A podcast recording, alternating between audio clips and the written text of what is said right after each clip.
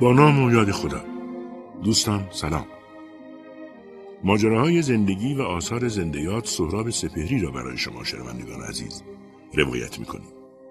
روایت ما بر اساس منابع گوناگون از جمله کتاب اتاق آبی منتشر شده در انتشارات سروش کتاب هنوز در سفرم و هشت کتاب و با نگاهی به کتابهای تا انتها حضور از قدم علی سرامی صدای پای آب از بهروز سروتیان و تپش سایه دوست از کامیار آبدی اضافه کنم که کار تدوین و تنظیم رادیویی این متن را محمد باقر رضایی انجام داده و این صدا بهروز رضوی افتخار روایت آن را برای شما عزیزان دارم.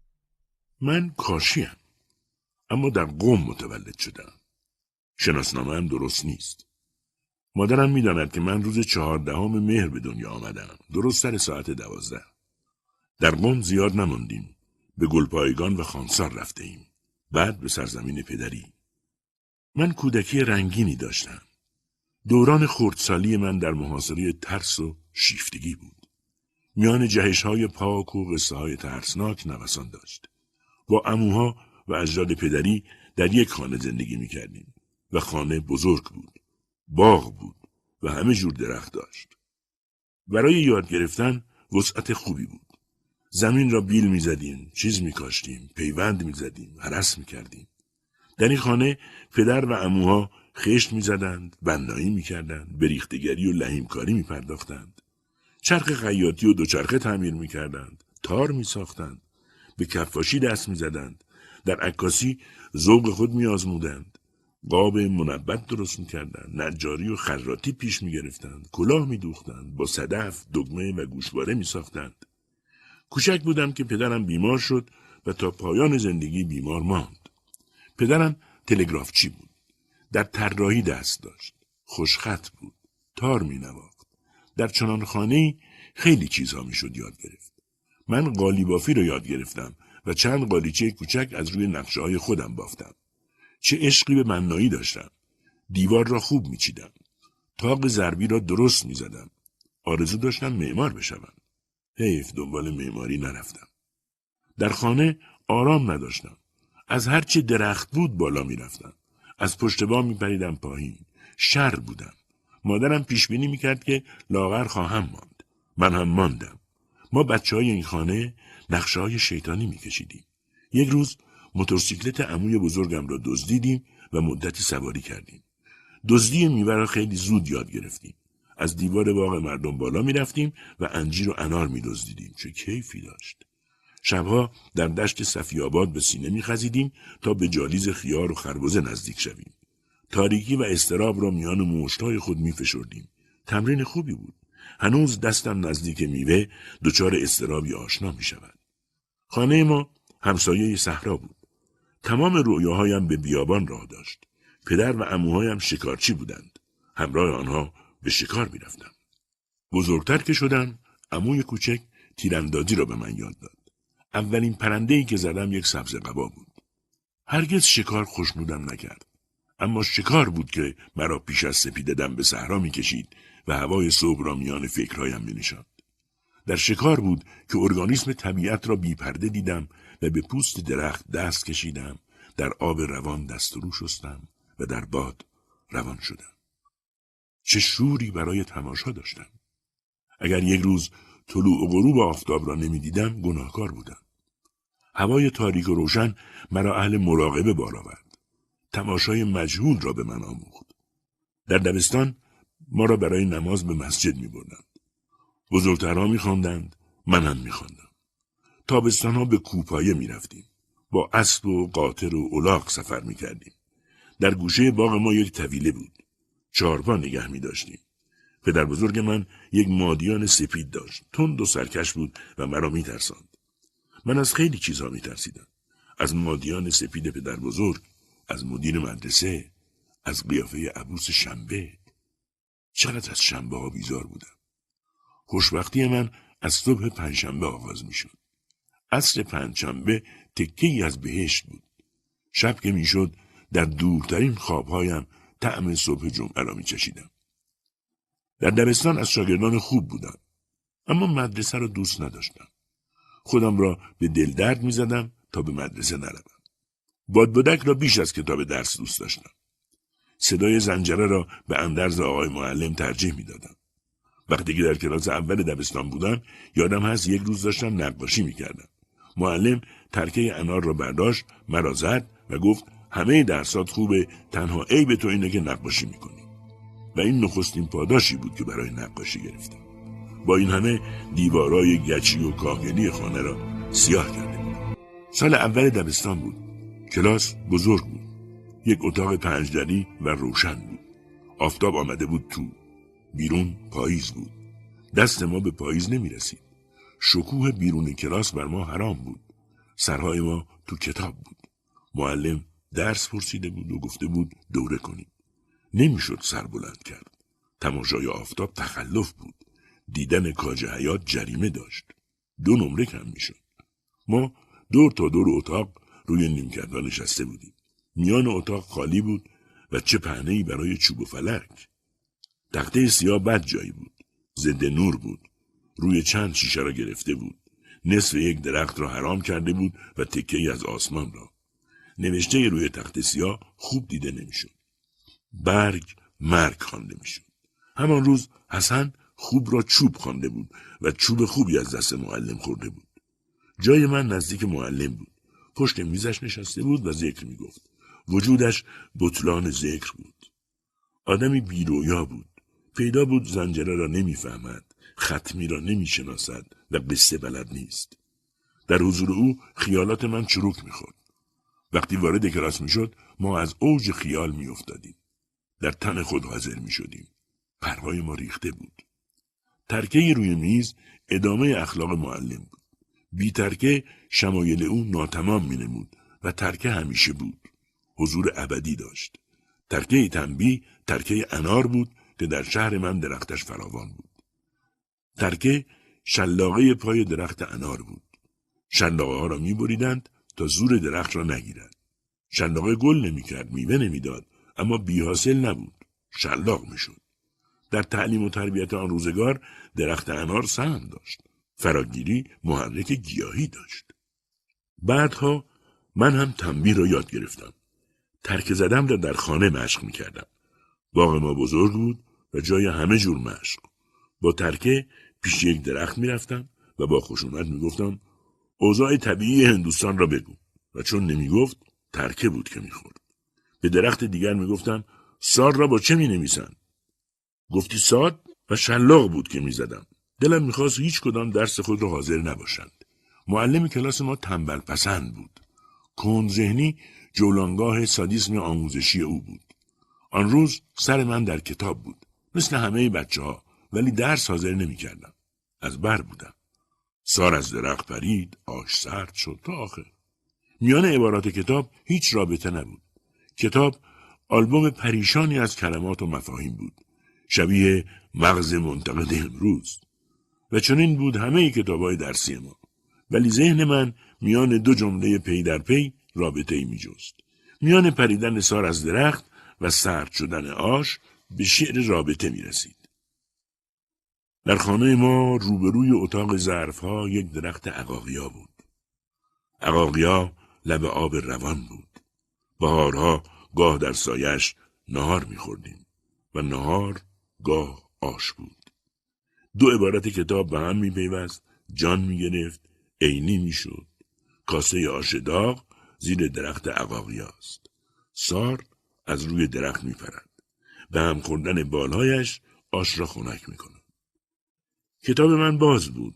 چیزی نمیخواندم. دفترچم را روی کتاب باز کرده بودم و نقاشی می‌کردم. درخت را تمام کرده بودم رفتم بالای کوه یک تکه ابر نشان بدهم. داشتم یک تکه ابر میکشیدم. رسیده بودم به کوه که باران ضربه بر سرم فرود آمد. فریاد معلم بلند بود. کودن همه درسات خوبه عیب تو اینه که نقاشی می‌کنی. کاش زنده بود و می‌دید هنوز این عیب را دارم. تازه نقاشی هنر است. هنر نفی عیب است و نمی‌توان به کسی گفت عیب تو این است که هنر داری. جرأت نداشتم به او بگویم کودن که نمی‌تواند همه درسایش خوب باشد. من کتک خورده بودم. ولی چرا؟ نمره های من همه خوب بود. شاگرد اول بودم. شاگرد اول کلاس از ترس شاگرد اول بودم کارم مرتب بود چون مرتب بار آمده بودم اما پریشانی مرا میترساند و هنوز هم میترساند. لوتی دفترچه های کثیف داشت. تکالیف مدرسه را هم سرهم بندی می‌کرد چون در این کار اجبار می‌دید. من نظم را از کف نمی‌دادم. خطا را هم منظم مرتکب می‌شدم. تکالیف مدرسه من مرتب بود. مثل تاقچه که در اتاق پنجدری خانه داشتیم و شبیه همه اتاقهایی که درشان زیستم. در مدرسه تنها یک بار چوب خوردم. آنان به جرم نقاشی. من تنبیه را باور دارم. تنبیه بیدار کردن است. چوب را باید خرد و روشن شد. جور استاد را باید کشید و راه را یافت. اوسینوس ترکه و شلاق را ابزارهای لازم آموزش می شناسد. لیوانیوس می‌گوید ترکه را باید گرداند و درس را آموخت. قلب کودک مملو از شیطنت و سرکشی است ولی ترکه استاد آنها را از قلبش بیرون می‌داند. معلم آتنی اهل تنبیه بود. در مدارس آتن چوب و فلک بود. شاگرد اگر عبارتی را در قرائت میانداخت به شلاق بسته می‌شد. در عصر ایمان هم تنبیه با ترکه بود. جوان اسپارتی فرمانبرداری را در سایه شلاق میآموخت. ضربه اگر بیدار کند همیشه رواست. خشونت چاشنی پرورش نیست. عنصر سازنده آن است. حتی ارسطو که تنبیه بدنی را روا نمی‌داند شیوه پرورش را خشن می‌خواهد. پلوتارک ترس از تنبیه را یارمند آموزش می‌داند و از پدر می‌خواهد در پرورش کودک گاهی به نرمی گراید و گاه به خشونت چیزی که نجم رازی از مراد چشم دارد. می‌گوید و چون مرید در قبض باشد به تصرف ولایت بار قبض از او بردارد و او را بست بخشد. و اگر در بست زیادت فرا رود قدری قبض بر وی و بست از وی بستاند. تنبیه بیدار می کند همه برگزیده نیستند. همه ابراهیم ادهم نیستند که در صحرا آواز انتبه بشنوند. همون که نزدیک مکه چند سیلی می‌خورد خود را سزاوار آن چند سیلی مییابد و به کام خود می‌بیند. داستان معلم ترش روی تلخ گفتار بدخوی مردم آزار گداطبع ناپرهیزگار را که سعدی در دیار مغرب می‌بیند در گلستان خوانده ایم. از هیبت ولایت شیخ و ادب و سرسپردگی مرید حرفها شنیده ایم. و پی برده ایم که مراد باید که با هیبت باشد تا مرید را از وی شکوهی و عظمتی و هیبتی در دل بود تا در غیبت و حضور معدب باشد و دانسته ایم که مراد باید مرید را نرنجانند مگر به قدر ضرورت تعدیب. اما تنبیه من جا نداشت. نظمی را به هم نزده بودم. معلم درس نمی‌داد و ما به حال خود بودیم. من درس را بلند بودم. نقاشی سرکوب تکرار بیهوده درس بود و بی صدا پیش می‌رفت فیلیپ و لیپی به جای فرا گرفتن درس روی کتابهای خود و دیگران آدم می‌کشید چیمابوه درس را رها می کرد تا روی کتاب و کاغذ نقاشی کند. اما من اول درس رو میخواندم زیاد هم میخواندم تا سرحد نفهمی و منگی و نیچوار انضباط مدرسه را بر خود هموار می‌کردم. می توانستم در زیر رگوار قدم آهسته از مدرسه برگردم. معلم مرا می شناخت. سرسپردگی مرا به دستورها دیده بود. پس چرا چوبم می‌زد؟ به من نزد. به بیداری ذوق زد. به حضور رویا زد. هیلارپا آواز خوش سر داد و به دست مادر ترکه خورد. صدای خوش پاداش خوش نداشت. ترکه خورد چون خواندن ننگ خانواده بود. اما کار من خطا نبود. اگر لکه ناجوری بر سپیدی کاغذ بود، لکه ننگی به دامن سنت نبود. معلم همشهری من بود. شهر ما شهر قالی بود. دار قالی در خانه ها به پا بود و شمار نقاشان زیاد بود و در نقشه قالی تنها اسلیمی و بادامی و کشمیری و گل شاه عباسی نبود. شکار و پرنده هم بود. بزم خسرو شیرین هم بود. اینها را همه معلم می‌دانست. پس تنبیه او اشارت دینی نبود. کاش چوب معلم عیوب بیشمار مرا سرکوفته می‌کرد چون عیب نقاشی با من ماند.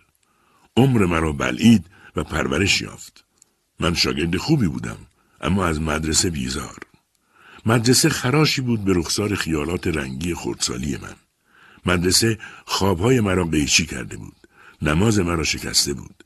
مدرسه عروسک مرا رنجانده بود. روز ورودم یادم نخواهد رفت. مرا از میان بازی گرگم به هوا رو بودند و به کابوس مدرسه سپردند. خودم را تنها دیدم و غریب. غم دورماندگی از اصل با من بود. آدم پس از حبوط بودم. از آن پس و هر بار دلهوره بود که جای من رای مدرسه می‌شد. من هم مثل ولف می‌خواستم کتاب و کاغذ و قلم و کیف مدرسه داشته باشم. اما به کلاس نروم. نمره را دوست داشتم. اما هرگز در کلاس قرار نداشتم. از همه بدتر صدای زنگ مدرسه بود. این صدا خیالم را می‌برید. ذوقم را میشکافت. شورم را مینشاند. در کیف مدرسه پنهان می‌شد. با من به خانه می آمد و فراغتم را می آزرد. وجودی پیدا داشت. به خوابم می آمد. این صدا درس شتاب می‌داد و ترس دیر رسیدن. هرگز کافکا به اندازه من این ترس را نچشید. از در و دیوار می شنیدم که مدرسه دیر شد. و وای به حالم اگر نرسیده به مدرسه صدای زنگ بلند می شد. صبح در برف زمستان هم برابر در بسته مدرسه می ماندم تا باز شود. اما سالی یک بار صدای زنگ مدرسه را اشارت خوش بود. پایان آخرین روز سال پیش از تعطیلات بزرگ تابستان. در کلاس های دبستان نقاشی نبود. هر ماده هم که بود بیمعنی بود. معنی کجا و فرهنگ نااهل. هرچه بود از بر می کردیم. شاگرد کیسه زباله بود. درس در او خالی می شد. منابع طبیعی ایران در کتاب جغرافی بود نه در خاک ایران. سرمشق ادب و راستی در محیط مدرسه نبود. در رسم الخط مدرسه بود. معلم در سخنرانی مدیر پدر دلسوز بود. در کلاس نه پدر بود نه دلسوز. کتاب درس فارسی یک مرقع بیقواره بود. در آن خزف کنار صدف بود. و قاعانی کنار مولوی. مولوی در کتاب سال سوم ابتدایی بود. مهم نبود که مولوی دور از فهم ما بود. دور از فهم دانشجوی ادبیات هم هست. شعرش از روح هم درست خوانده نمی‌شد. آموزش جدا بود از زندگی. کتاب توفاله واقعیت بود. حرف کتاب پروانه خشک لایه کتاب بود و کتاب مخاطب نداشت. خود مخاطب خود بود. در کتاب درس خوانده بودم بچه جان بر سر درخت مرو لانه مرغ را خراب مکن و بارها بر سر درخت رفتم و لانه مرغ را خراب کردم. نمره اخلاقم در مدرسه بیست بود. در خانه صفر. در مدرسه سربزیر بودم. در خانه سرکش. در مدرسه می ترسیدم. در خانه می ترساندم. مدرسه هوای دیگر داشت. خاکی دیگر بود با رسومی دیگر. دیاری بریده از کوچه و بازار شهر بود. یک جزیره بود. در این جزیره خوراک درسی ما آبستره بود. نصیحت متساوی الساقین حکایت متوازی الازلا قرائت قائمه. زبان اهل جزیره را نمی‌شد فهمید. دوزنده خوب آنجا نبود. لباس فرهنگی ما بر تن ما میگریست. اهل عمل آنجا نبود. ابتکار و تخیل نبود.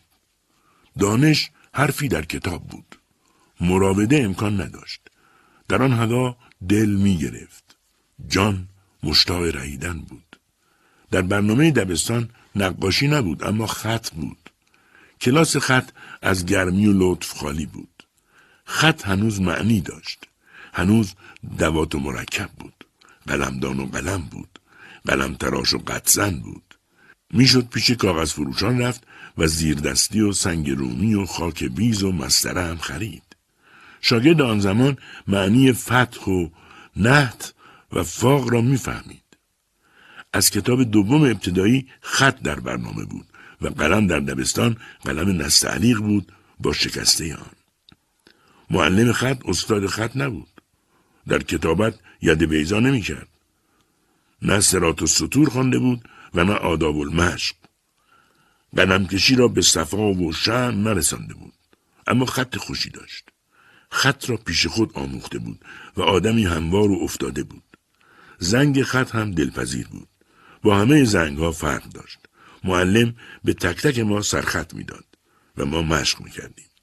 اتاق از سریر قلم پر می‌شد. من بانگ قلم را دوست داشتم. بانگی که دیگر نمیشنوی و بوی مرکب چه خوب بود. همان بود که در مرکب مصریان قدیم بود. دوده و سمق عربی. اما زعفران و گلاب و کافور و اصل هم در مرکب ما بود و مرکب را در خانه می ساختیم. کاغذ ما نه خطایی بود و عادلشاهی و سمرغندی نه خانبالغ و ترمه و کشمیری و فرنگی. کاغذ ما سفید معمولی بود و قلم هرچه بود واسطی نبود.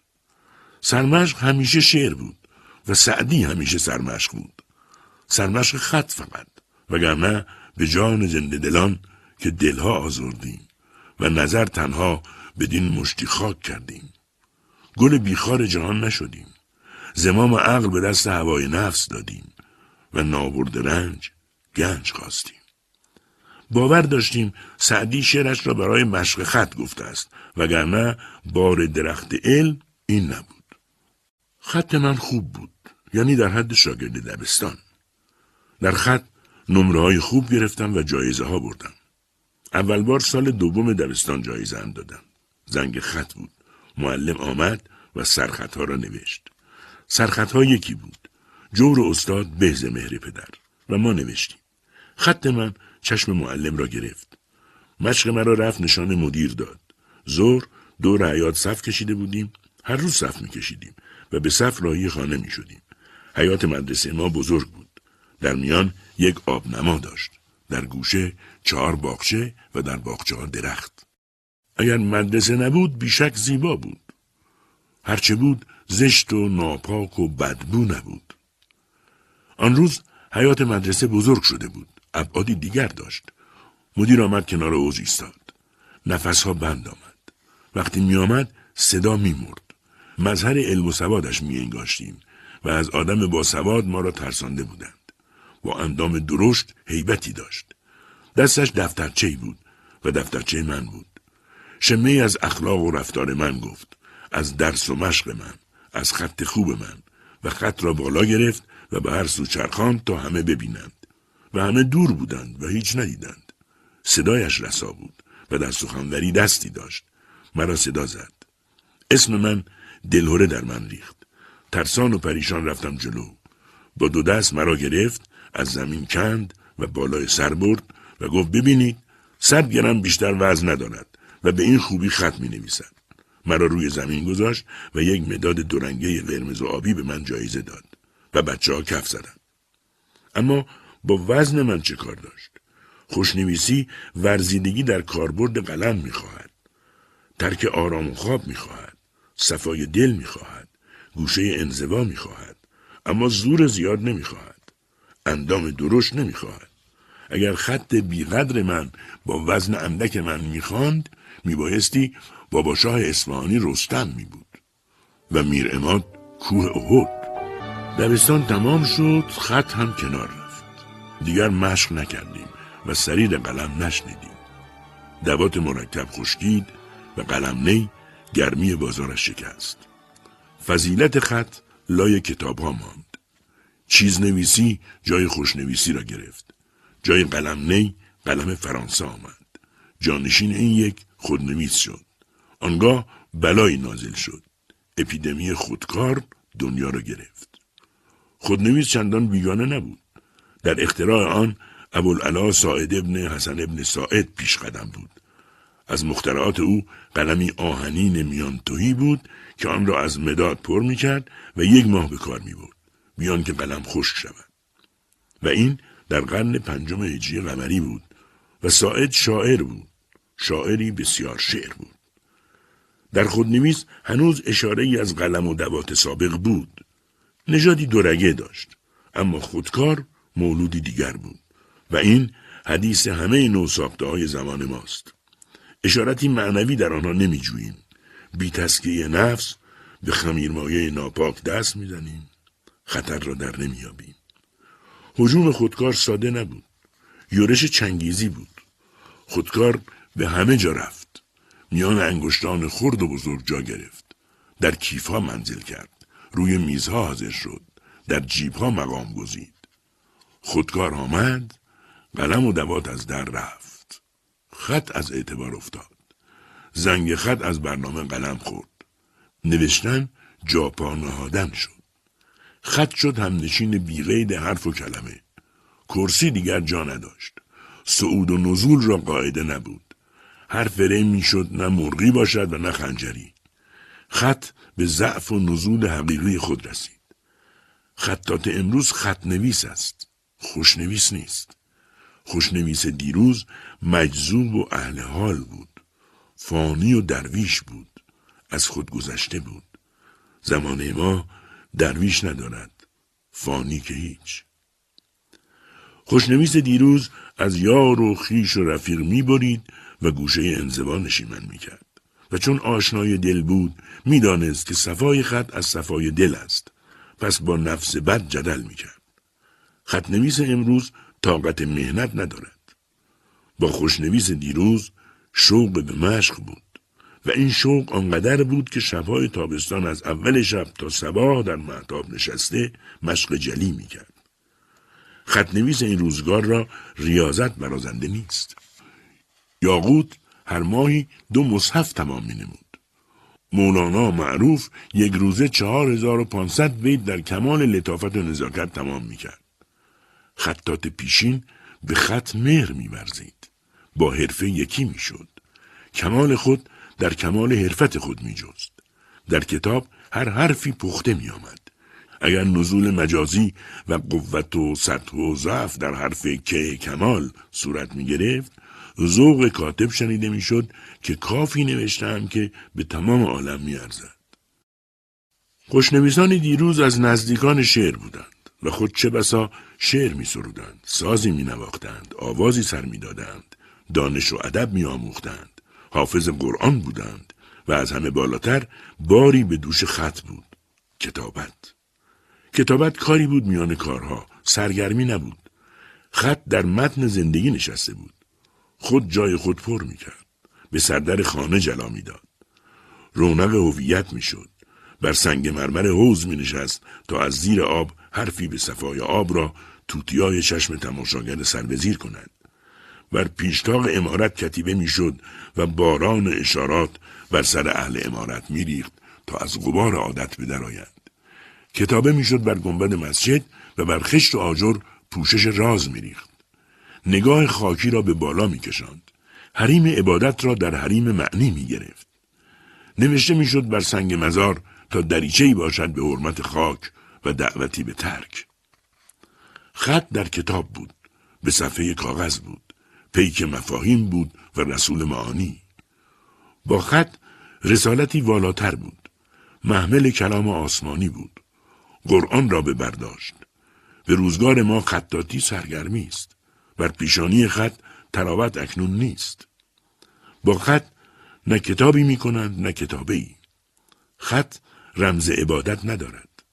چون کتابت مونس طاعت نیست. خط نه از سر نیازی به هم می رسد نه در پی دردی نه از زیادت شوری. و خط دیدیم که بیهودگی پیشه خود دریافتند و از سر تلخی اسمت خط دریدند. کاغذ را رها کردند و بر بوم نقاشی نوشتند. و نوشته را به قاب آراستند و با خود به تماشاگاه همگان بردند. و این چونین حیای همیشگی صنعت به باد رفت. حرف از خودکار می‌زدیم. خودکار از شعن قلم کاست و دوات را نفی بلد کرد. اما این همه ماجرا نبود.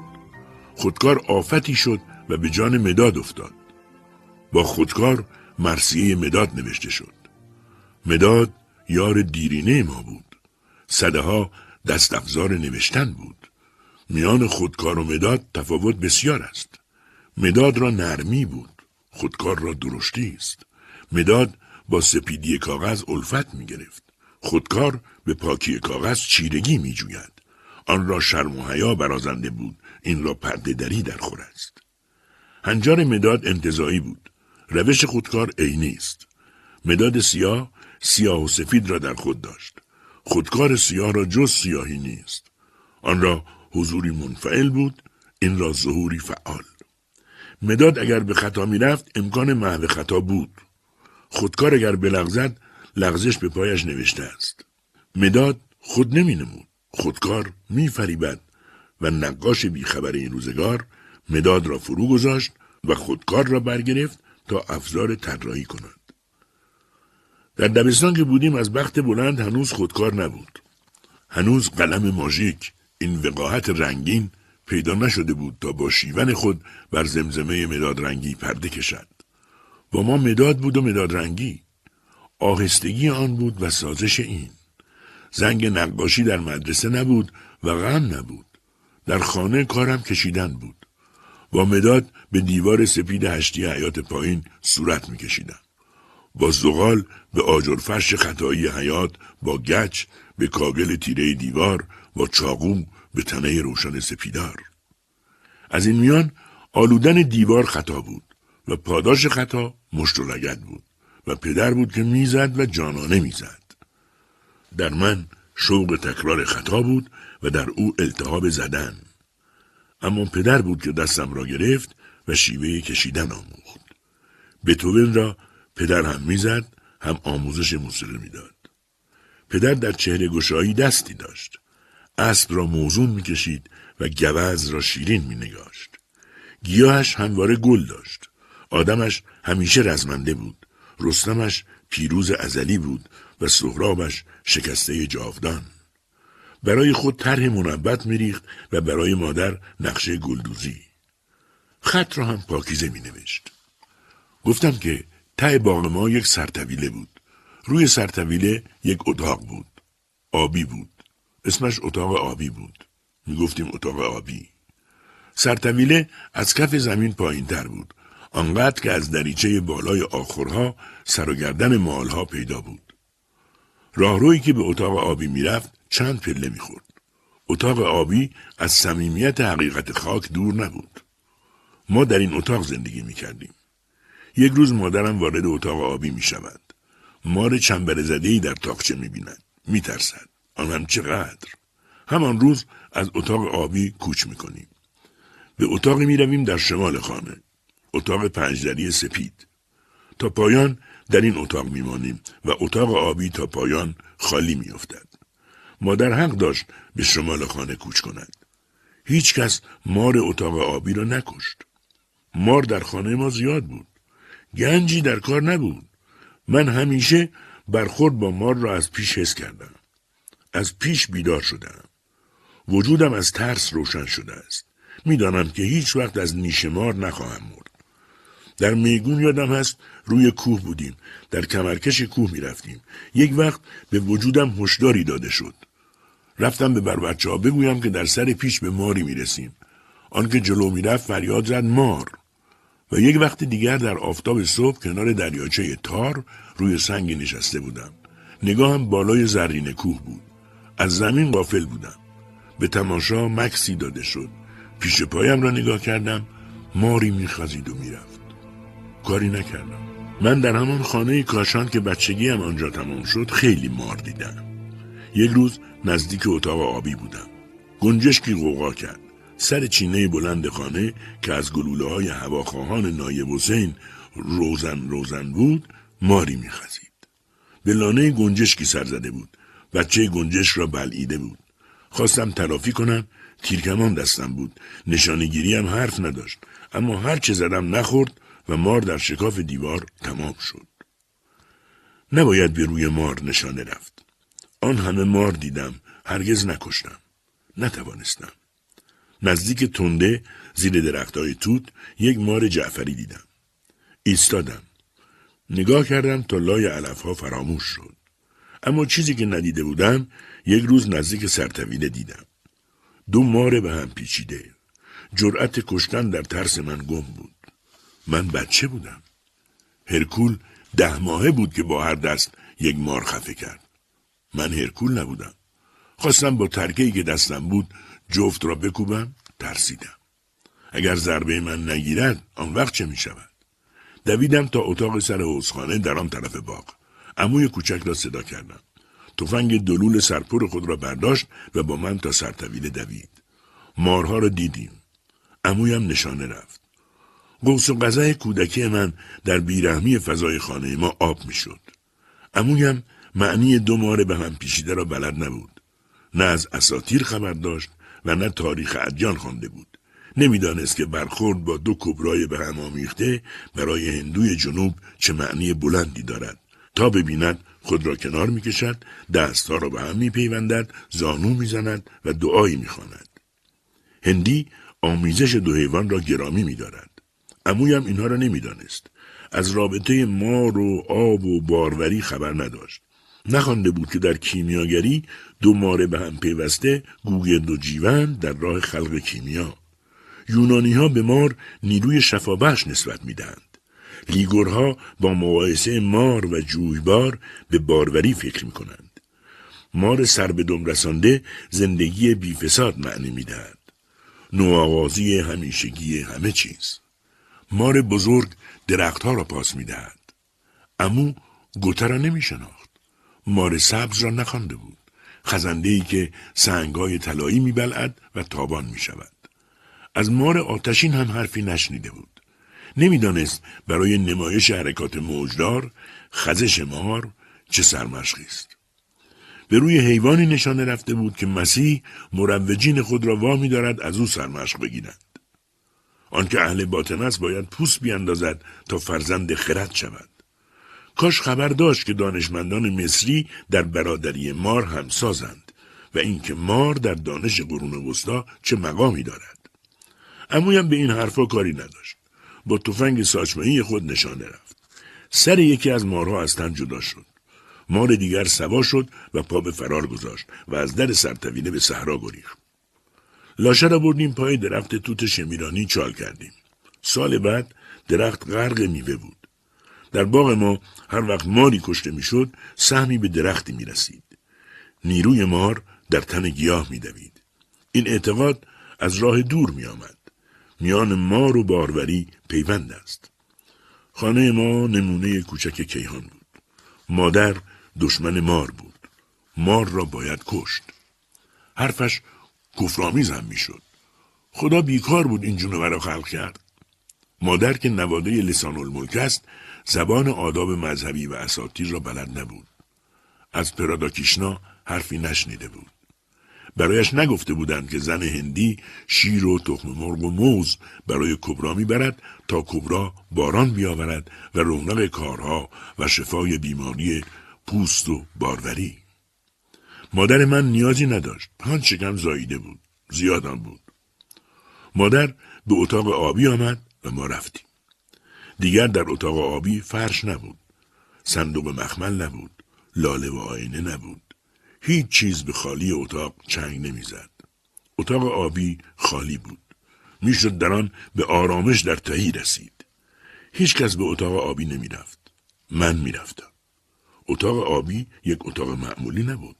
مغز معمار این اتاق در ناخداگاهی گروهی نقش ریخته بود. خواسته بود از تضادهای درونی بگذرد و به تمامی خود برسد. اتاق آبی ما چارگوش بود. اما تاق ضربی آن مدور بود. از تو گوشه های سقف زیر گشبوری محو بود. اتاق آبی یادآور خانه تقویم است و کائنات را در خود دارد. قاعدهش مربع است که نماد زمین است و بامش به شیوه آسمان گرد است. سنتز زمان و مکان است. هرم خئوپس هم هر دو استعاره زمان و مکان را در بر دارد. اما در هرم مثلث تجسم زمان است. به آمیزه مربع و دایره برگردیم. مغانی که برای ستایش مسیح رفتند در شهر ساوه در مقابری آرمیدند که بناشان در پایین مربع است و در بالا مدور به گفته مارکوپولو شاهان قدیم چین برای اجرای آداب مذهبی لباسی به تن می‌کردند که در بالا مدور بود و در پایین مربع پرگار که برای ترسیم دایره به کار می‌رفت با آسمان رابطه داشت و گونیا که به کار رسم مربع می‌خورد با زمین در چین مکان مربع است. زمین که مربع است به مربع ها قسمت شده است.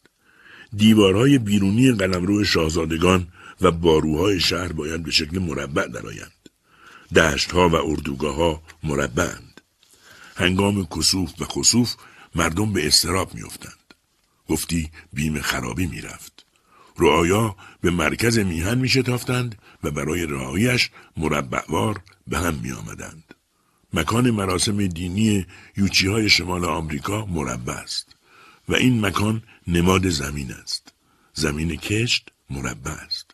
حسیر زیر پای کوزگر مربع است. زمین اتاق آبی از کاهگل زرد پوشیده بود. یک مربع زرد بود. کاهگل آشنای من بود. پوست تن شهر من بود. چقدر روی بامهای کاهگلی نشسته بودم. دویده بودم. بادبادک هوا کرده بودم. روی بام برآمدگی تاقهای ضربی اتاقها و حوزخانه چه زیبا بود. برجستگی ها یک اندازه نبود چون اتاقها یک اندازه نبود. حوزخانه تاقی بلندتر داشت. سطوح هموار بام در یک تراز نبود. ساختمان در سراشیب نشسته بود. در تمامی بام هیچ زاویه‌ای تند نبود. از من زاویه‌ای در کار نبود. در مهربانی و الفت عناصر هیچ سطحی خشن نبود. با سطح دیگر فصل مشترک نداشت. سطح دیگر را نمی برید. خط فدای این آشتی شده بود. بام هندسه مذاب بود. در پست و بلند بام وزشی انسانی بود. نفس بود. هوا بود. اصلا فراموش می‌شد که بام پناهی است برای آدمی که از باران و آفتاب بیم دارد. روی بام همیشه پابرهنه بودم. پابرهنگی نعمتی بود که از دست رفت. کفش تهمانده تلاش آدم است در راه انکار حبوط. تمثیلی از غم دورماندگی از بهشت. در کفش چیزی شیطانی است. هم همه است میان مکالمه سالم زمین و پا. من اغلب پا برهنه بودم و روی بام همیشه زیر پا زبری کاگل جواهر بود. ترنم زبر بود. حالا هم زبری آن روزای کاگل پایم را بلغلک می‌دهد. تن بام زیر پا میتپید. بالا می‌رفتم. پایین میآمدم. روی برامدگی های دلپذیر می نشستم و سر می خوردم. در حرکاتم زمان نبود. بودن جلوتر از من بود. زندگی نگاهم می کرد و گیجی شیرین بود. شبهای داغ تابستان وقتی که خداگاهی آدم زوب می شد روی بام می خوابیدیم و در پشه بند. دورور را آب می پاشیدیم. بوی کاگل تا ته خوابهایم می دوید. دبستان به سر رسید. به دبیرستان پانهادم. راه من از خانه به سوی دیگر می کشید. از کوچه هایی می گذشت تا به مدرسه می رسید. حیات مدرسه دیگر آن نبود. برنامه آن نبود. معلمان دیگر بودند. اما سستی عناصر تعلیم همان بود. و بیمنظوری تربیت همان. آموختن به حافظه سپردن بود. و قایت نمره گرفتن بود. کلاس از زندگی بیرون بود. در زنگ فیزیک ارشمیدس با ما بود. در حوز خانه ما با ما نبود. تنها سود درس شیمی ما سود سوزان بود. معلم ادبیات ما متمدن بود. اهلی را به وحشی برتری می‌داد. کتاب فارسی کتاب اخلاق بود. تکایی از بزرگان ادب فارسی در آن بود. اما دست کوتاه شاگرد دبیرستان کجا و دامن بلند مصنوی پسرکان بیخبر کجا و طرف خبرهای تسکرت الاولیا هرگز به معنی عزت نفس و همت عالی و خرد و اخلاص پی نبردیم و کتاب سال اول چلتکی بود. اینجا تعریف شمشیر بود به جای ستایش بمب اتمی. شمشیر پاسبان ملک است و نگاهبان ملت و تا بی نبود هیچ ملک راست نیستد. چه حدها و سیاست به وی توان نگاه داشت.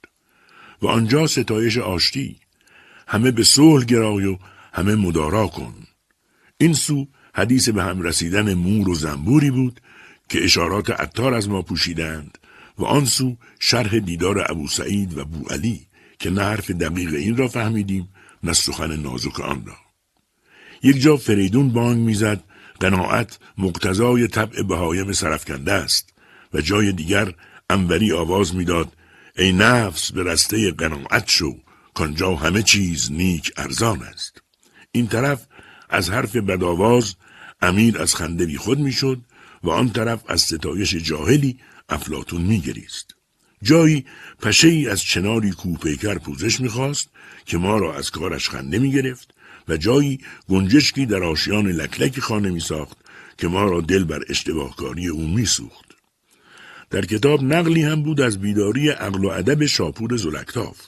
سرشاری هوش وی بدان پایه بود که دریافت اگر بر رودی دو جسر کنند رفت آمد مردمان روانی بیشتر خواهد داشت تا یک جسر کنند.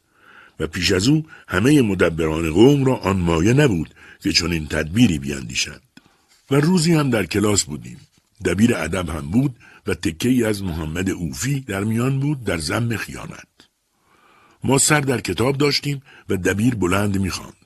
و به جا رسید که خیانت در نوشتن صورت جنایت دارد تا خردمندان را معلوم شود که خیانت و جنایت هر دو یکیست. بلند شدم و اجازه خواستم. گفتم چنار و خیار هم در نوشتن مانند همند. پس باید هر دو یکی باشند که دبیر از جا در رفت و مرا از در بیرون راند. اما اوفی در کلاس ماند. اگر خط در برنامه نبود رسم و نقاشی بود. نقاشی فکر و ذکر من شده بود هر فراغتی را نقاشی گرفته بود تازه مداد کنته آمده بود عاشق این مداد بودم سیاهیش خیلی بود شیرین سایه می‌زد و سایه سبک ملایمت می گرفت. مدادم را دست کسی نمی‌دادم. پنهانش می کردم. شبهاش زیر بالشم می نهادم. در باغ ما فراوان درخت بود اما درخت نقاشی من همتا نداشت.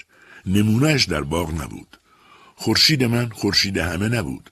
با خورشید گشبری زیر بخاری قرابت داشت. کوه نقاشی من کوه خیال بود. حرفی با کوه سدندانه نداشت. در کلاس هم هنرآموزی شیوه ساده داشت. معلم از روی لوح خاطر خود نقشی به تخته سیاه می‌زد و ما از روی نقش لوح خاطر او نقشی به صفحه کاغذ می‌زدیم. نشان سنت هنروری در این شیوه عیان بود. از بخت بلند آموزش هنر فرنگی نشده بود. نه از طبیعت بیجان سخن می‌رفت و نه از بیرنگ حرفی به میان بود. خورده اگر می‌شد گرفت از شیوه نبود. زنگ نقاشی دلخواه و روان بود. خشکی نداشت. به جد گرفته نمی‌شد. خنده در آن روا بود. معلم دور نبود. صورتک به رو نداشت. بالایش زیر هجاب علم حصولی پنهان نبود. ساد معلم ما بود. آدمی افتاده و صاف. سالش به چهل نمی رسید. رفتارش بی دست و پایی او را می نمود. سادگیش وی را به لغزش سوق می‌داد. اگر شاگردی چادر شبی کنجاله برای او می برد هدیه می گرفت. نه آنکه رشوه ستان باشد. شرمش بود احسان کسی رد کند و شاگرد از در براند.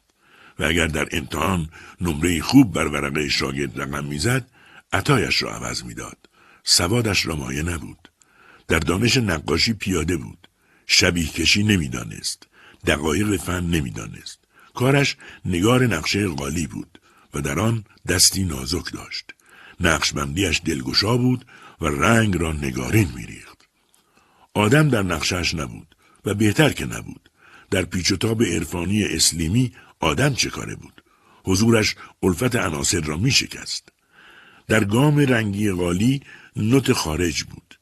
بی آدم آدمیت غالی افزون بود. در هنر حضور نادیدنی آدم خوشتر. معلم ما مرغان را گویا می‌کشید و گوز را رعنا رقم می‌زد. خرگوش را چابک میبست. سگ را روان گرته میریخت. اما در بیرنگ اسب حرفی به کارش بود و مرا حدیثی از اسب پردازی معلم در یاد است. سال دوم دبیرستان بودیم. اول وقت بود و زنگ نقاشی ما بود. در کلاس نشسته بودیم و چشم به راه معلم. ساد آمد. برپا شدیم و نشستیم. لوله کاغذ زیر بغل داشت. لوله را روی میز نهاد. نقشه قالی بود و لابد نه تمام بود. معلم را عادت بود که نقشه نیمه کاری با خود به کلاس آورد. و کارش پیوسته همان بود. به تخته سیاه با گچ طرح جانوری میریخت ما را به رونگاری آن می نشاند و خود به نقطه چینی نقشه خود می نشست. جانور رامپنجه او سگ بود. سگ همیشه گریزان بود و همیشه به چپ می دوید رو به در کلاس. گفتی از ما می رمید و کنایه در آن بود از خستگی ساد از معلمی. شگفت نبود اگر سگ را قرار نبود. مردم شهر من سگازاری خوش داشت. سگ را که می‌دید سنگ از زمین بر می گرفت. در کوچه ها سگ برجا دیده نمی‌شد و چشم معلم هم به فرار سگ خو کرده بود. معلم پای تخته رسید. گچ را گرفت، برگشت و گفت خرگوشی می‌کشم تا بکشید. شاگردی از در مخالفت صدا برداشت. خرگوش نه.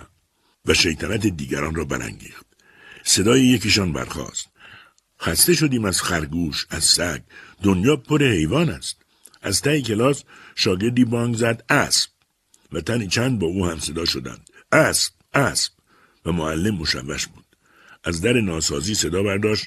چرا اسب به درد شما نمی‌خورد؟ حیوان مشکلی است. پی بردیم راه دست خودش هم نیست و این بار اتاق از جا کنده شد. همه با هم دم گرفتیم. اسب اسب. که معلم نعره کشید ساکت. و ما ساکت شدیم. و معلم آهسته گفت باشه اسب می‌کشم. و طراحی آغاز کرد. ساد هرگز جانوری جز از پهلو نکشید. خلف صدق نیاکان هنرور خود بود. و نمایش نیمروخ زندگان رازی در برداشت و از سر نیازی بود. اسب از پهلو اسبی خود به کمال نشان می‌داد. انتظاع ماهیت خود می نمود. نمایش جاندار از روبرو پابند زمان کردن اوست. پرنده از روبرو نزدیک و عینی است. پرنده اکنون است. کشش به سوی زمان دارد. پرنده نیمرخت از زمان رو گردانده است. صورت ازلی پرنده است. ما چشم به راه آخر کار و با خبر از مشکل ساد. سراپایش از درماندگیش خبر می‌داد. اما در نماند.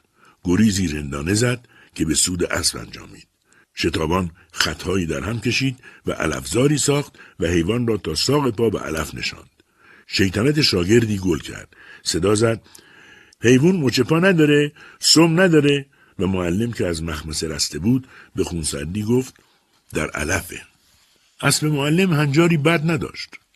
آن مایه جان نداشت که اگر بر دیوار طویله کشیده شود اسبی دیگر زندهش پندارد و بر او لگت بپراند. اما از شیوه اسب پردازی مکتب صفویه بویی داشت. معلم ناتوانی خود پشت علف پنهان کرد. اما در این کار یگانه نبود.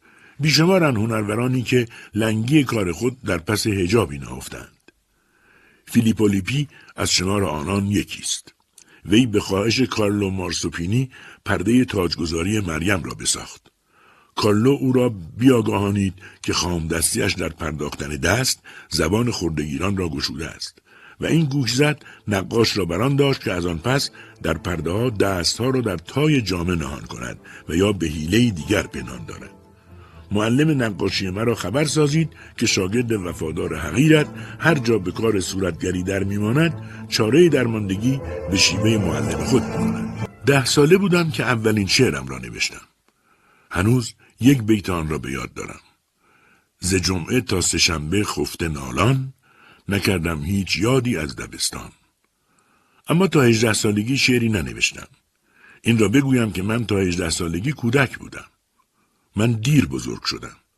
دبستان را که تمام کردم تابستان را در کارخانه ریسندگی کاشان کار گرفتم. یکی دو ماه کارگر کارخانه شدم. نمی‌دانم تابستان چه سالی ملخ به شهر ما هجوم آورد. زیانها رساند. من مأمور مبارزه با ملخ در یکی از آبادی ها شدم. راستش را بخواهید حتی برای کشتن یک ملخ هم نقشه نکشیدم. وقتی میان مزارع راه می‌رفتم سعی می‌کردم پا روی ملخ ها نگذارم. اگر محصول را میخوردند پیدا بود که گرسنند. منطق من ساده و هموار بود. روزها در آبادی زیر یک درخت دراز میکشیدم و پرواز ملخها را در هوا دنبال می‌کردم. در دبیرستان نقاشی کار جدیتری شد. زنگ نقاشی نقطه روشنی در تاریکی هفته بود. میان همشاگردی های من چند نفری خوب بودند. نقاشی می‌کردند شعر می‌گفتند و خط را خوش مینوشتند. در شهر من شاعران نقاش و نقاشان شاعر بسیار بودند. با همشاگردی ها به دشت ها می رفتیم و ستایش هر انعکاس را تمرین می کردیم. سالهای دبیرستان پر از اتفاقات طلایی بود. من هنوز غریزی بودم و نقاشی من کار غریزه بود. شهر من رنگ نداشت. قلمو نداشت. در شهر من موزه نبود. استاد نبود. منتقد نبود. کتاب نبود. باسمه نبود فیلم نبود. اما خیشاوندی انسان و محیط بود. فضا بود. تجانس دست و دیوار کاهگلی بود. تراوت تجربه بود. می‌شد پای برهنه راه رفت و زبری زمین را تجربه کرد. می‌شد با خشت دیوار خو گرفت. معماری شهر من آدم را قبول داشت. دیوار کوچه همراه آدم راه می‌رفت. و خانه همپای آدم شکسته و فرتوت می‌شد. همدردی ارگانیک داشت. شهر من الفبا را از یاد برده بود اما حرف می‌زد. جولانگاه غریه بود نه جای قدم زدن تکنیک. در چنین شهری ما به آگاهی نمی رسیدیم. اهل سنجش نمی شدیم. شکل نمی دادیم. در حساسیت خود شناور بودیم. دل می باختیم، شیفته می شدیم و آنچه می اندوختیم پیروزی تجربه بود. سالهای دبیرستان که سرآمد آمدم تهران و رفتم دانشسرای مقدماتی. به شهر بزرگی آمده بودم اما امکان رشد چندان نبود. در دانشسرا نان سیاه میخوردیم ورزش می‌کردیم و آهسته از حوادث سیاسی حرف می‌زدیم با چقدر خامی محیط شبانه روزی ما جای جدال بود و درسهای خشک و انضباطی بیرونق ما جوان بودیم و خام و آسی چند نفری گرد هم آمده بودیم با نقشه های شیطانی چه آشوبی به پا می کردیم اگر از سهم زغال سنگ ما میکاستند شبانه قفل انبار را میشکستیم و میزهای تحریر را از زغال میانباشتیم یا تخته قفسه ها را به آتش بخاری می سپردیم. شبهای تعطیل که از شبانه روزی در می آمدیم اگر دیر برمیگشتیم و در بسته بود از دیوار داخل می شدیم. دانسترا که تمام شد و من به کاشان برگشتم دوران دگرگونی ها آغاز شد. خانه قدیمی از دست رفته بود. اجداد پدری درگذشته بودند و اموها در خانه های جدا میزیستند. خانواده من هم در خیابانی که به ایستگاه راهن می‌رفت روزگار میگذراند. حالا فراغت در کف بود و فرصت تعمل به دست آمده بود.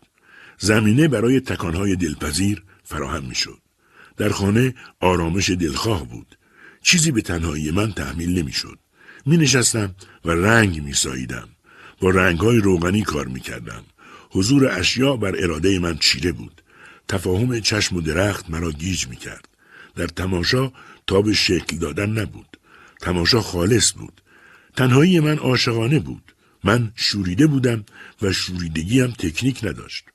روی بام کاگلی می نشستم و آمیختگی غروب را با بام های گنبدی شهر تماشا می کردم.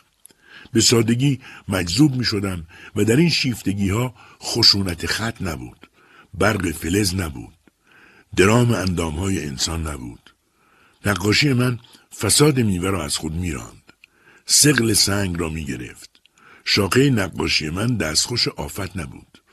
آدم نقاشی من عدسه نمی کرد. راستی چه دیر به ارزش نقصان پی بردم و اعتبار فساد را دریافتم. زندگی من آرام میگذشت. اتفاقی نمیافتاد. دیگرگونی های من پنهانی بود و دیر آفتابی می‌شد. با دوستان قدیم یاران دبیرستانی به شکار می رفتیم. آنقدر زود از خواب پا می شدیم که سپیددم را در آبادی های دور تجربه می کردیم. ما فرزندان وسعت ها بودیم. سطوح بزرگ را می ستودیم. در نفس فصل روان می شدیم. شنزارها فروتنی می آموختند. جایی که افق بود نمی‌شد فروتن نبود. زیر آفتاب سوزان می رفتیم و حرمت خاک از کفشهای ما جدایی نداشت. در اداره فرهنگ کار گرفتم و آشنایی من با جوان شاعری که در آن اداره کار می‌کرد رنگ تازه‌ای به زندگیم زد. شعرهای مشفق کاشانی را خوانده بودم. خودش را ندیده بودم. مشفق دست مرا گرفت و به راه نوشتن کشید. الفبای شاعری را او به من آموخت. غزل می ساختم و او سستی و لغزش کار را باز می گفت و خطای وزن را نشان می‌داد. اشارات او هوای مرا داشت. هر شب می نوشتم. اهل کاشانم. روزگارم بد نیست. دکنانی دارم. خورده هوشی. سر سوزن زوغی. مادری دارم بهتر از برگ درخت. دوستانی بهتر از آب روان. و خدایی که در این نزدیکی است. لای این شبوها پای آن کاج بلند روی آگاهی آب روی قانون گیاه من مسلمانم قبلم یک گل سرخ جانمازم چشمه مورم نور. دشت سجاده من. من وضوع با تپش پنجره ها می گیرم. در نمازم جریان دارد ما جریان دارد تیف سنگ از پشت نمازم پیداست. همه ذرات نمازم متبلور شده است. من نمازم را وقتی می‌خوانم که اذانش را باد گفته باشد سر گلدسته سرو من نمازم را پی تکبیرة الاحرام علف می‌خوانم پی قدقامت موج. انجمن ادبی درست کردیم و شاعران شهر را گرد آوردیم. غزل بود که می ساختیم سایه می جویم فریب آفتابم می برد آب اگر پیدا شود عین سرابم می برد چشم بستن از جهان نقش و رنگ افسانه است می‌شوم بیدارتر آنگه که خوابم می‌برد. خس نداند ره کدام است و سرانجامش کدام. بیخبر افتادم در جوی و آبم می‌برد. فرصتی کو تا بیاویزد به خاری برگ کا تون باد روزگاران با شتابم می‌برد.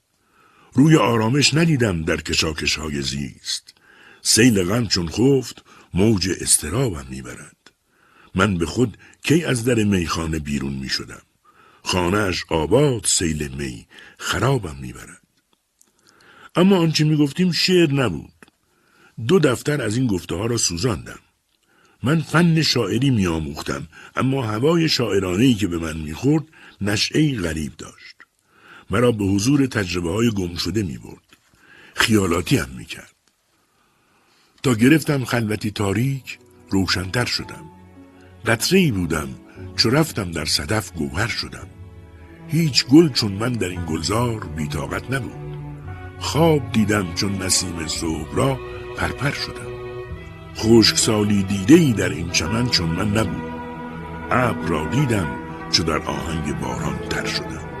پاسخی نشنید هرگز گوش ما درها زدیم. رازها در پرده ما بر پرده زیورها زدیم. چشم هر شبنم پراب و روی هر گل پرزرنگ در هوای این گلستان بالها پرها زدیم. آسمان با صفا هم رنگ داغ از دل نبرد. خیمه عمری لالسان در دشتها درها زدیم. سوز خاک و آه آب از گرمی خورشید ماست. آتشی از شور خود در خشکها ترها زدیم شاخه خشکیم تا زیبت سبکباری به ما رنگ نابودی به نقش برگها برها زدیم همینطور با زندگی گیرودار خوشی داشتم و قدمهای عاشقانه برمی داشتم. کمتر کتاب می خوندم. بیشتر نگاه می کردم. میان خطوط تنهایی در جذبه فرو می رفتم. خانه ما به خلوت یک خیابان مشرف بود. از ایوان صحرا پیدا بود و برج باروهای قدیمی. شبها کاروان شطور از کنار خانه ما میگذشت و در جاده‌ای که به اصفهان می‌رفت دور می‌شد و سهرگاه با بار هیمه به شهر باز میگشت. صدای زنگ شطور زیر دندان همه خوابهایم بود. طعم تجرد می‌داد. به پریشانی میکشاند. غمگین می‌کرد. روزگار مستی مقیاس بود و من عاشق بودم. اسباب نقاشی را به ترک دوچرخه میبستم و روانه دشت می‌شدم. می نشستم و نبز آفتاب را روی کوههای دور می گرفتم. تعادل را می آموختم. تابستان که رسید با خانواده به قمسر رفتم و هوا خوش بود. کار من نقاشی بود و کوپیمایی. آنجا بود که به منوچر شیبانی برخوردم و این برخورد مرا دگرگون کرد. برادرم در دفتر خاطرات خود نوشت چون به خانه رسیدیم من و برادرم سهراب کارهای خود را کرده به خانه یک نقاش که فقط به اسم او را می شناختیم روان شدیم. پس از پرسیدن بسیار زنگ در خانه ای را به صدا درآوردیم. کلفتی در را باز کرد. اسم ما را پرسید. چیزی نگذشت خود نقاش آمده ما را به درون برد. تا غروب آفتاب در آن خانه به سر بردیم. صحبت ما فقط از نقاشی بود. آن روز شیبانی در ایوان خانه چیزها گفت. از هنر حرفها زد. ونگوگ را نشان داد. من در گیجی دلپذیری بودم. هرچه میشنیدم تازه بود و هرچه می‌دیدم قرابت داشت. شب که به خانه برمیگشتیم من آدمی دیگر بودم. طعم یک استحاله را تا انتهای خواب در دهان داشتم. فردای آن روز نقاشی من چیز دیگر شد. نقاشی من خوب نبود. خوبتر هم نشد. در مسیری دیگر افتاد. از آن پس شیبانی را بیشتر روزا می دیدم. با هم به دشت می رفتیم. نقاشی می کردیم. حرف می زدیم. شیبانی شعرهایش را می خاند. از نیما می گفت به زبان تازه شعر اشاره می کرد و در این گشت و گذارها بود که تجربه و دید هنری من دگرگون می شد. همان سال به دانشکده هنرهای زیبای تهران رفتم. دوران تحولات هنری محیط ما بود. انجمن خروس جنگی بیداد می کرد. نو با کهنه می جنگید. و میان این شور و ستیزها کار من ذره ذره شکل می گرفت. نیست رنگی که بگوید با من اندکی صبر سهر نزدیک است. هر دم این بانگ برارم از دل وای این شب چقدر تاریک است خنده ای کو که به دل انگیزم قطره ای کو که به دریا ریزم صخره ای کو که به دان آویزم مثل این است که شب نمناک است دیگران را هم غم هاست به دل غم من لیک غمی غمناک است. روزی در یک گالری با استاد فرانسوی خود روبرو شدم. شاگرد خود را دوست خطاب کرد. فاصله از میان برخواسته بود. جرأت یافتم و از او خواستم به کافه‌ای برویم و از رفته ها بگوییم. به گرمی پذیرفت. با هم به کافه رفتیم خلوت. قهوه خواستیم و از هر دری سخنی راندیم. باب سخن گشوده بود که من عقده ها را گشایش خواستم. گفتم استاد روزی به کارگاه آمدید. منظره ای را گرته ریخته بودم با اندکی قرینه نگاری. گفتید قرینه را از میان ببر و من بردم. اما به دل خوشنود نبودم. من میان قرینه ها زیسته بودم. از خود میپرسیدم در قرینه سازی چه خورده است شما بیگمان به خانه های ما پا نهاده اید. گفتید حرف از خانه های قدیم می‌زنید. گفتم البته استاد. خانه هایی که معمار باشی ها کردند آرشیتکت معنی خانه را در نمییابد. حجاب عقلی غرب دریچه چشم و روان او را فرو پوشیده است. باری این خانه ها در قرینه سازی غوطه ورند.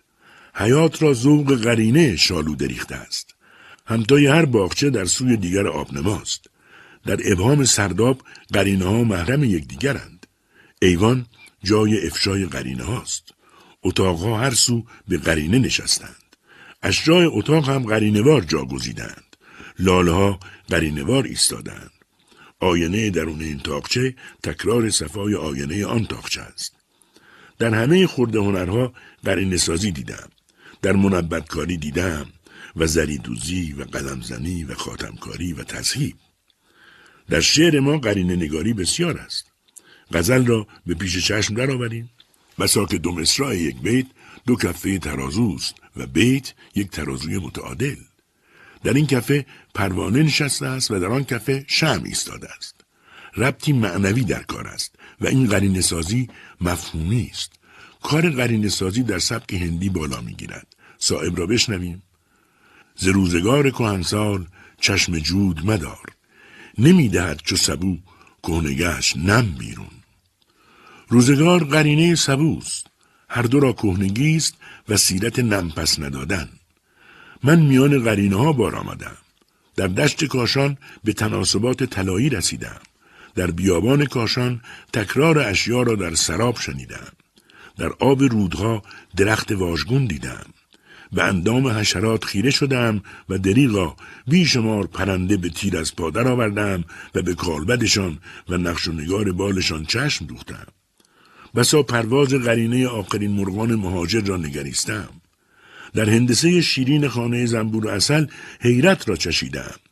بعدها در کریستال ها تحمل کردم. در فیزیک و شیمی قرینه ها را جستم. هر کجا هستم باشم. آسمان مال من است. پنجره، فکر، هوا، عشق، زمین مال من است. چه اهمیت دارد گاه اگر میرویند قارچهای غربت؟ من نمی‌دانم که چرا می‌گویند از پیوان نجیبی است کبوتر زیباست و چرا در قفس هیچ کسی کرکس نیست. گل شبدر چه کم از لاله قرمز دارد؟ چشمها را باید شست. جور دیگر باید دید. واژه ها را باید شست. واژه باید خود باد واژه باید خود باران باشد. چترها را باید بست. زیر باران باید رفت. فکر را خاطره را زیر باران باید برد. با همه مردم شهر زیر باران باید رفت. دوست را زیر باران باید دید. عشق را زیر باران باید جست. زیر باران باید بازی کرد. چیز نوشت، حرف زد، نیلوفر کاشت. زندگی تر شدن پی در پی.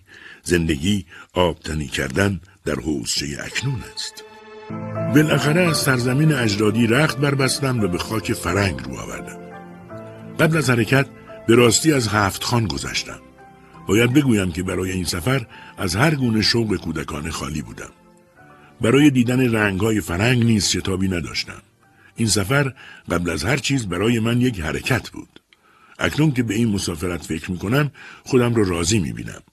اما آنچه روشن است این که در این دیار ماندنی نیستم. با خیلی حرفای اینجا بیگانم. ولی میدانی می‌توان از خیلی حرفها دور بود. می‌توان نسبت به آنچه در محیط میگذرد بی ماند. می‌توان در خلوت خود ماند و در خود نگریست. شاید این حرفها به نظر رنگ رو رفته میآید اما این چیزی است که به چشم من حقیقت دارد. نمی‌دانم در روم چه میگذرد اما در این پاریس در کنار چیزهای با ارزش ابتزال فراوانی به چشم می‌خورد زندگی من در اینجا ناهموار است آنگونه که باید فرصت کار و مطالعه ندارم از خود می‌پرسم برای چه ماندم چه چیز می‌تواند به طرزی انگیزه ماندن من شود که همه ناهمواری ها را بر خود هموار کنم به راستی هیچ برای من دیگر در باغ سبز وجود ندارد اما چیزی که هست این که زمین و آسمان آنجا بیشتر با من آشناست. از اینجا می‌روم تا نخست خانوادهام را ببینم. قیافه پدرم برای من از هر حقیقتی والاتر است. سیمای مادرم برای من از هر شعری بزرگتر است. آه من به رشته های بسیاری پیوستم اما این پیوستگی به زندگی من معنی می‌دهد. از این پیوستگی هرگز ننالیدم. بسیاری این رشته ها را گسستند. بگذار بگذارند. رهایی من در بند ماندن است.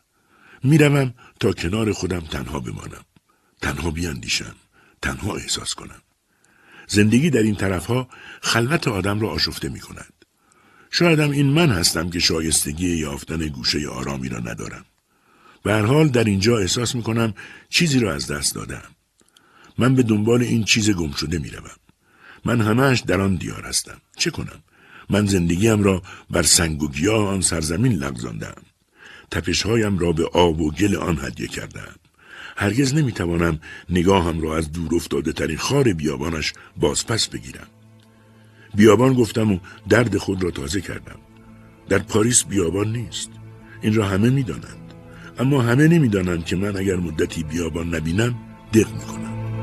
این را با که بگویم که تماشای سراسر موزه لوور برای من ارزش نیمروزی را ندارد که در یکی از دشتهای آن دیار در سایه یک درختی نشسته بودیم و عظمت چشمانداز ما را از میان به در برده بود. در این لحظه میاندیشم چقدر آدمها بیراهه می‌روند. از کنار گل بی می میگذرند. می‌روند تا شعر گل را در صفحه یک کتاب پیدا کنند و بخوانند. روبروی زندگی نمی تا مشاهده کنند. برای همین است که حرفها به دل نمی نشیند. برای همین است که در شعرها شوری نیست. در نقاشی ها جوشش زندگی گم شده است. چرا نگویم که من صدای قورباغه را در بهار بر بسیاری از آهنگها برتری می‌دهم؟ میدانی ما را ترساندند ما را آموختند وگرنه چرا میترسیم بگوییم اگر پای سنجش به میان آید اثری که صدای قورباغه در ما می‌گذارد شاید هم تراز تأثیر ژرف در این برخوردها در زندگی ما باشد؟ من به پایان سفر نزدیکم. سفر اروپا را می‌گویم. به زودی در کوچه پس کوچه های آشنا سبز خواهم شد. چرا نگویم اندیشه این که به زودی سر از آفتاب ایران به در خواهم آورد به من دلگرمی می‌دهد؟ من می‌روم تا به من آن دیار بپیوندم. میدانی این طرفها جای ما نیست. شب آرامی بود. می‌روم در ایوان تا بپرسم از خود زندگی یعنی چه؟ مادرم سینی چای در دست گل لبخندی چید هدیهش داد به من. خواهرم تکه نانی آورد آمد آنجا لب پاشوی نشست. پدرم دفتر شعری آورد تکیه بر پشکی داد. شعر زیبایی خواند و مرا برد به آرامش زیبای یقین. با خودم می‌گفتم زندگی راز بزرگی است که در ما جاری است. زندگی فاصله آمدن و رفتن ماست. رود دنیا جاری است. زندگی آبتنی کردن در این رود است. دست ما در کف این رود به دنبال چه میگردد؟ هیچ. زندگی وزن نگاهی است که در خاطره ها میماند. شاید این حسرت بیهوده که بر دلداری شعله گرمی و امید تو را خواهد کشت. زندگی درک همین اکنون است. زندگی شوق رسیدن به همان فردایی است که نخواهد آمد. تو نه در دیروزی و نه در فردایی. ظرف امروز پر از بودن توست. شاید این خنده که امروز دریغش کردی آخرین فرصت همراهی با امید است. زندگی یاد غریبی است که در سینه خاک بر جا میماند. زندگی سبزترین آیه در اندیشه برگ. زندگی خاطر دریایی یک قطره در آرامش رود. زندگی حس شکوفایی یک مزرعه در باور بذر. زندگی باور دریاست در اندیشه ماهی در تنگ. زندگی ترجمه روشن خاک است در آینه عشق. زندگی فهم نفهمیدن هاست. زندگی پنجره باز به دنیای وجود. تا که این پنجره باز است جهانی با ماست. آسمان نور خدا عشق سعادت با ماست. فرصت بازی این پنجره را دریابیم. در نبندیم به نور. در نبندیم به آرامش پرمهر نسیم. پرده از ساعت دل برگیریم. رو به این پنجره با شوق سلامی بکنیم. زندگی رسم پذیرایی از تقدیر است. وزن خوشبختی من وزن رضایتمندی است. زندگی شاید شعر پدرم بود که خواند. چای مادر که مرا گرم نمود. نان خواهر که به ماهی ها داد. زندگی شاید آن لبخندی است که دریغش کردیم. زندگی زمزمه پاک حیات است میان دو سکوت. زندگی خاطره آمدن و رفتن ماست. لحظه آمدن و رفتن ما تنهایی است. من دلم می‌خواهد قدر این خاطره را دریابیم. من در این سفر به شدت ماندم. آن هم در این شهر بی پرنده و نادرخت. هنوز صدای پرنده نشنیدم. چون پرنده نیست صدایش نیست. در همان امیرآباد خودمان توی هر درخت نارون یک خروار جیک جیک بود. مادرم می‌گفت قارقار برای بعضی از دردها خاصیت دارد. توی این شهر نمی‌شود نرم بود و حیا کرد و تهمیت گفت. نمی‌شود تربچه خورد. میان این ساختمان های سنگین تربچه خوردن کار جلفی است. من دیر یا زود باید برگردم. هوای اینجا با من سازگار نیست. دست من نیست. نمی‌توانم با در و دیوارهای ناآشنا خوب بگیرم. از کوچه و خیابان که میگذرم مردمان هیچ. حتی میپندارم که درختها می‌دانند رهگذری بیگانم در گلدان اتاق من چند شاخه دار گوجه است. پیوند من با این شکوفه های زودرس کمی پیچیده است. برابر آنها یک تماشاگر بیغلقش نیستم. خیال من این شاخه ها را می‌برد و در حیات های ایران به درختی پیوند می‌زند تا تماشای من رمز خودش را بگیرد. من روی همه نقشه های ناشناس رنگ آشنای خودم را می‌زنم و فضای گمشده ای را گرد همه چیز میپراکنم. من باید به آنجا که تماشاگر ساده و یک روی بودم برگردم و برمیگردم. آمدم از ره به رویم در چو کس نکشود رفتم. گرم پیکر آمدم افسرده تار و پود رفتم. جای آسودن چون اول ره روان رنج سفر به آمدم از ره نشسته رو غبارالود رفتم. ساحل هستی نبرد از یاد من موج عدم را گرز دریا آمدم دریا طلب چون رود رفتم بر سبک خیزان سیه زندان هستی تنگ آمد روزنی گر یافتم بیرون از آن چون دود رفتم. در خور ماندن نداند هیچ روشن دل جهان را. شب نمی بودم که هم دیر آمدم هم زود رفتم. بینشان زین ره نشاید رفت از این منزل شتابان. تا غبار کاروان در راه پیدا بود رفتم. من همیشه فکر کردم روزی خواهد رسید که من قرار بگیرم. در سر جایم باشم. آن وقت خواهم توانست روشن باشم. دقیق باشم. و بستگی خودم را با دوستان به آن نهایت دلپذیر و کمیاب برسانم من سر جایم نیستم ولی کار می‌کنم و هر روز کار می‌کنم در این سفر به خاک تازهی پا گذاشتم اینجا اندازه ها فرق می کند. آدم میان ابعاد دیگری است من این فرهنگ را نمی شناسم. اینجا چیزی است که باید فهمید و از آن گذشت. باید جوید و سهم عمده آن را توف کرد. به این فرهنگ نمی‌توان لبخند زد. آن رگه های ظریف که در هنر قسمتی از اروپا آدم را تا شوق و دردمندی می‌برد اینجا نیست. اینجا کمال نیست. من سمت این فرهنگ را نمی‌شناسم. باور کن آرزو داشتم در اینجا یک نفر را بشناسم که به درخت، به گل و آب نگاه کند. مثل اینکه در زندگی این آدمها این چیزها جز زینت نیستند. بدون شک این مردم هم به درخت و گل و آب نگاه می کنند. اما این تماشا اصیل نیست. می بینند و می گذرند. ما می بینیم و غرق می شویم. باید برگشت و به همان زندگی آشنا ادامه داد. آنجا احساس هست و همین یکی خود خیلی حرف است. چند شب پیش در باغ تویلری می گشتم. محتاب بود. هر منظره که به نظرم گیرا می آمد مرا از پاریس دور می کرد. و من خودم را در یکی از مناظر ایران تصور می کردم. ممکن است بگویند ما دچار درد غربت شده ایم. بگذار بگویند. اشک میبارم بیا این ابر و باران را ببین. دشت تر را دیده ای دریای دامان را ببین. تار و پود گلشن از آهنگ من آتش گرفت. سوز بنگر، ساز بنگر، پرده جان را ببین. طرح خاموشی فکن تا وارهی کم کم زرنگ پرده بردار از نگاه و نقش ایوان را ببین. نیست در دنیای پیدا جلوگاه راز عشق. دیده را بر هم گذار و یار پنهان را ببین. جلوه معنی کند روشندلان را محو شرق. دیده شبنم شو و خورشید رخشان را ببین.